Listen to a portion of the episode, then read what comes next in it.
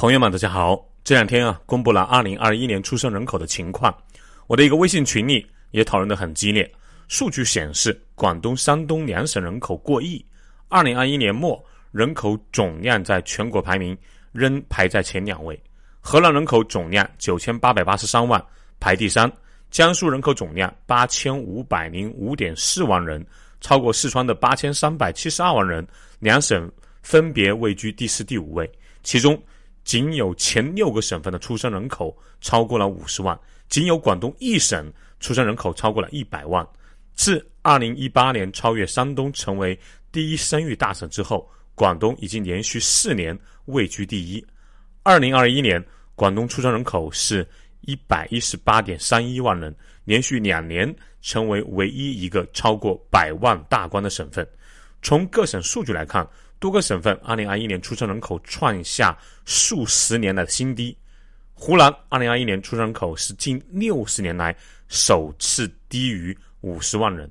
人口大省河南省的出生人口自1978年以来首次低于八十万人。江西出生人口自上世纪五十年代以来首次低于四十万人。山东2021年出生人口比2017年下降了百分之五十七点一。仅仅四年的时间，出生人口腰斩还不止。湖南二零二一年出生人口比二零一七年下降了百分之四十七点九。安徽二零二一年出生人口比二零一七年下降了百分之四十七点六。河南二零二一年出生人口比二零一七年下降了百分之四十三点四。江西二零二一年出生人口比二零一七年下降了百分之四十点六。去年我在节目里预测过。按前几年的数据和生活中看到的实际情况推测，二零二二年，也就是今年，大概率是我国人口负增长的元年。说来还是唏嘘，十几年前，人民大学的一个教授曾经痛批独生子女制度，也预言了过度干预压低人口的出生率。当放开限制的时候，人们也不会愿意再生了，一语成谶呐。这次的数据再次证明了全球通行的规律：城市化和经济发达的地方，生育率就会下降；经济曾经发达而后衰落的地区，人口流出现象会非常明显。另外，高房价是最好的避孕药。从数据上看，我们的国家可以分为三种情况：第一种，房价较低、经济相对落后、生育政策一直比较宽松的地方啊，比如西藏、宁夏。青海等地生育率最高。第二，房价高、经济发达，本地人口出生率会走低。但这样的地区也因为经济好，可以吸引其他经济欠发达地区的人口，引来外地人口流入。例如长三角、珠三角、北京、天津这些地方啊，就相当于世界上的那些发达国家，比如啊美、英、德、加等国，可以吸引发展中国家的劳动力。第三块是东北三省，经济曾经发达而后衰落的地区，再加上独生子女政策执行得好，本地出生率下降，同时大量的人口外迁，又不能吸引到外来的人口，因此人口负增长最严重。这里需要提一嘴的是，珠三角或者说广东省刚好和东北三省的情况相反，经济一直比较强劲。并且特有的文化下，独生子女政策执行的也不太严格，这样既吸引了大批的外地人，本地人的出生率也没有明显的下滑，人口增长可观。后续应该是中国经济主要的引擎。群里啊，好多人在讨论为什么大家都不生了。刚刚提到的和城市化、工业化相关，也和经济的发展程度相关，还和女性的经济地位、受教育程度，还有国家的生育政策相关。特别和房价的高低相关，其实说白了，和个人所获得的资源多少，还有悠闲的程度最相关。生存繁衍是所有生物的天性，不存在说无缘无故就不想生育的。放在人类社会，这种缘故主要就是社会环境；对于动物，就是自然环境。在网上看到的资料啊，多次试验和事实证明，不仅是人类。动物在环境压力很大、生存资源不充足的时候，会自动的减少生育。科学家们通过长期的观察和研究发现，一些较高等的哺乳动物在长期的繁衍过程中，为了顺应适者生存的自然法则，也具有一种控制生育的本能。你像栖息在尼罗河畔的非洲大象，能够根据当地的食物链供应的情况进行计划生育。比如啊，在尼罗河的一侧，由于树木茂盛、杂草丛生、食物丰富，母象每隔四年就可以生一胎。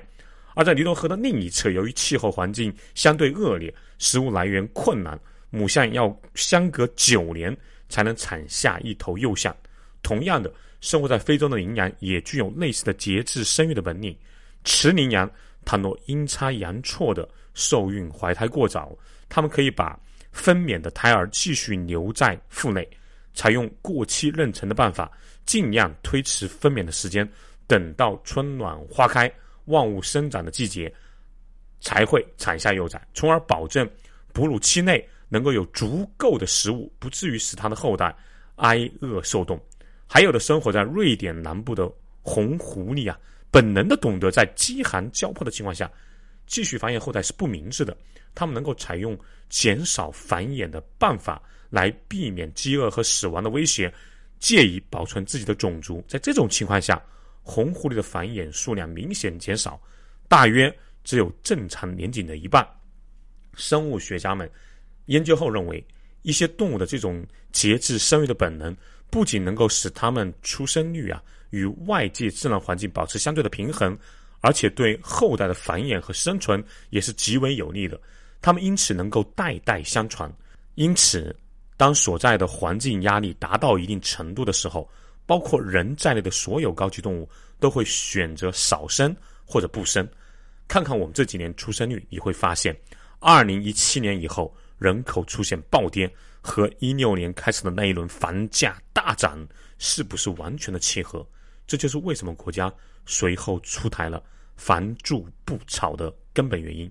当然，今天我更想聊清楚的是，几乎所有人众口一词的一个观点：人口越少，收入越高。生活质量越好，这个观点，还是来看数据。中国从一九九五年到二零零五年，年出生人口的规模从两千五百万级别降低到了一千五百万级别。这些人完成了教育之后，刚好是最近这几年进入劳动力市场。那么，随着每年进入劳动力市场的人数不断减少，你是否感觉到竞争越来越轻了呢？或者，我们换一组更直观的数据来看看。中国劳动力人口的巅峰是哪一年？有好几个版本，有说二零一三年劳动力见顶的，有二零一七年见顶的。我们以国家统计局的数据为准，二零一五年我国劳动力达到了八亿零九十一万，是这几十年或者说是这几千年的巅峰，随后开始下降。二零一六年下降到七亿九千两百八十二万。二零二零年下降到了七亿八千三百九十二万。二零二一年没有查到国家统计局的数据，只是在网上的公号上的数据看到的是七亿七千六百五十七万。七年的时间，劳动力人口下降了三千三百多万。按道理说，劳动力的收入应该有较大的提高才对。可是大家自己应该都有感觉啊，二零一五年、一六年之后，收入提高了多少？要知道这几年我国每年的 GDP 自然增长都在五六个点上下。另外，有听友给我反馈说，今年各个工厂招工很好招，前几年十五块、十六块，甚至有的时候十八块一个小时的岗位，今年十块、十一块就能招到，因为招工充足。很多往年啊用学生的工厂，今年甚至拽到不收暑假打工的学生了。有部分条件啊非常苛刻，即使收了。也很苛刻，九块钱一个小时，迟到扣钱，不满勤扣钱，不服从管理扣钱。总之啊，有很多借口都可以扣钱的。我们来算一下，九块钱一个小时，我们假设学生不加班，一天工作八个小时，从不请假，那就是七十二块钱一天，一个月两千五百块左右。有人可能会说，这是学生啊，那些合同工的收入会高一些。就我了解到的情况是，也高不了多少，除了个别。高科技工厂啊，像特斯拉这样的，或者加班的时间和正常上班时间差不多，拿命去拼的工作岗位，大多数的工厂啊，工资也就是三千到六千元之间。我说的是正常上班后拿到的工资，这个工资比二零一四年、二零一五年是没有增加很多的。考虑到物价、通胀和刚刚提到的我国经济每年增长五六个点的因素，更是如此。那为什么和多数人想法刚好相反？随着劳动人口的减少，大部分人都感觉竞争压力不仅没有减轻，反而内卷到了极致，钱越来越难挣了呢？其实啊，这和经济上的去杠杆原理很像。企业越是卖资产去杠杆，杠杆反而越重，是因为总资产贬值的更快，负债下降的速度低于总资产贬值的速度，才出现杠杆越去越高的情况。这种情况在中国房企中已经普遍开始出现了。劳动力市场存在一个供需动态平衡的过程，人。既是生产者，也是消费者。那么，人作为生产者对工作岗位有需求，人作为消费者也可以制造工作岗位。当劳动力数量下降时，市场的需求也在下降。且年轻人是消费的主体，当年轻人的数量开始下降的时候，需求下降的更快，因此制造的工作岗位更少。同时，人口下降。规模效应也会下降，一些需要达到一定规模才能产生的岗位会逐渐消失。比如，我就知道好些地方现在的做法是，老师退休之后不再招聘新教师了。二零二零年，湖南株洲市的幼儿园专任教师就出现了首次下降。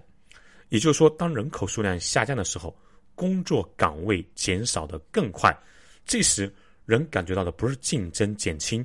反而是竞争压力越来越大，这也是为什么生育率在过去二十年波动着向下，特别是二零一五年劳动力人口开始逐年下行时，社会上内卷反而越来越重的原因之一。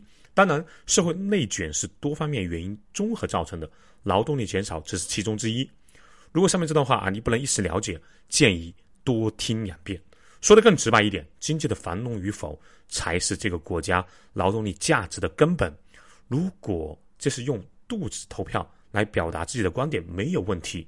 非暴力不合作运动嘛，减轻年轻人的压力，确实是一件刻不容缓的事儿。可是很多人并不明白，人口少，并不天然表示人力成本会变高，生活质量会变好。有些人经常拿。美国和加拿大啊，面积大，人口相对少，人民生活质量高。来举例子，可是很多人忽略了，人家本来就是高度工业化的发达国家，在全球产业贸易链中占据高层的位置。一个国家的人力成本高低的根本，不是这个国家劳动力人口的多少，而是这个国家能够提供多少优质的，也就是说产业链中高端的岗位。这也是为什么这几年尽管我们的劳动力人口有明显的下降，但是二零一六年之后，多数人的收入没有显著增加的原因。因为影响收入最根本的原因是企业在全球产业链里属于哪个位置和获得的相关的利润。往大了说是经济体，这个经济体是在周期的繁荣阶段还是在萧条阶段？说到这里啊，部分听友可能会说：“苏胖啊，你又开始。”忽悠大家生孩子，生不生孩子是个人的自由。我作为自媒体人的责任是在我的认知和知识框架内，把一个个事情谈清楚。在我看来，关于有些人认为劳动力人口越少，单个劳动力一定越值钱的理念是不对的。值不值钱和劳动力多少不存在必然的关系，否则非洲和南亚的小国，像什么冈比亚。卢旺达、尼泊尔、柬埔寨等小国应该是收入较高的发达国家，而不是正相反，是世界上最不发达的国家。有的听友可能会说，那是因为他们不是工业国。这种观点本身就和我的看法一致。工业化的程度，还有这个国家多数企业在产业链上的高、中、低的位置，才是决定一个国家人口收入的关键。工业国越南、阿尔及利亚相比中美劳动力人口。要少很多，可是因为在产业链的下游依然很穷，人均收入并不高。最后我想说的是，生育问题啊，不仅是一种集体无意识，也是无数个体的主动选择，是他们面对环境时最真实的态度。和很多人想象的不一样，劳动力人口减少并不会带来收入的增加和生活质量的提高。但是，当年轻人用肚子投票，当生育率下降到触目惊心的时候，也许公平发展、二次甚至三次收入分配完善、减少实力阶层的人数等诸多的核心问题，才能真正被正视，也才能得到真正的解决。一切权利都是博弈后的结果，触目惊心往往也是涅槃重生的开始。相信我们这个民族千年的智慧和韧性。好，对旅游文化投资感兴趣的朋友，欢迎加苏胖的微信号幺三五二二九七八五四五。另外，欢迎大家关注苏胖带你看世界节目，打 call 留言和转发节目。下期见。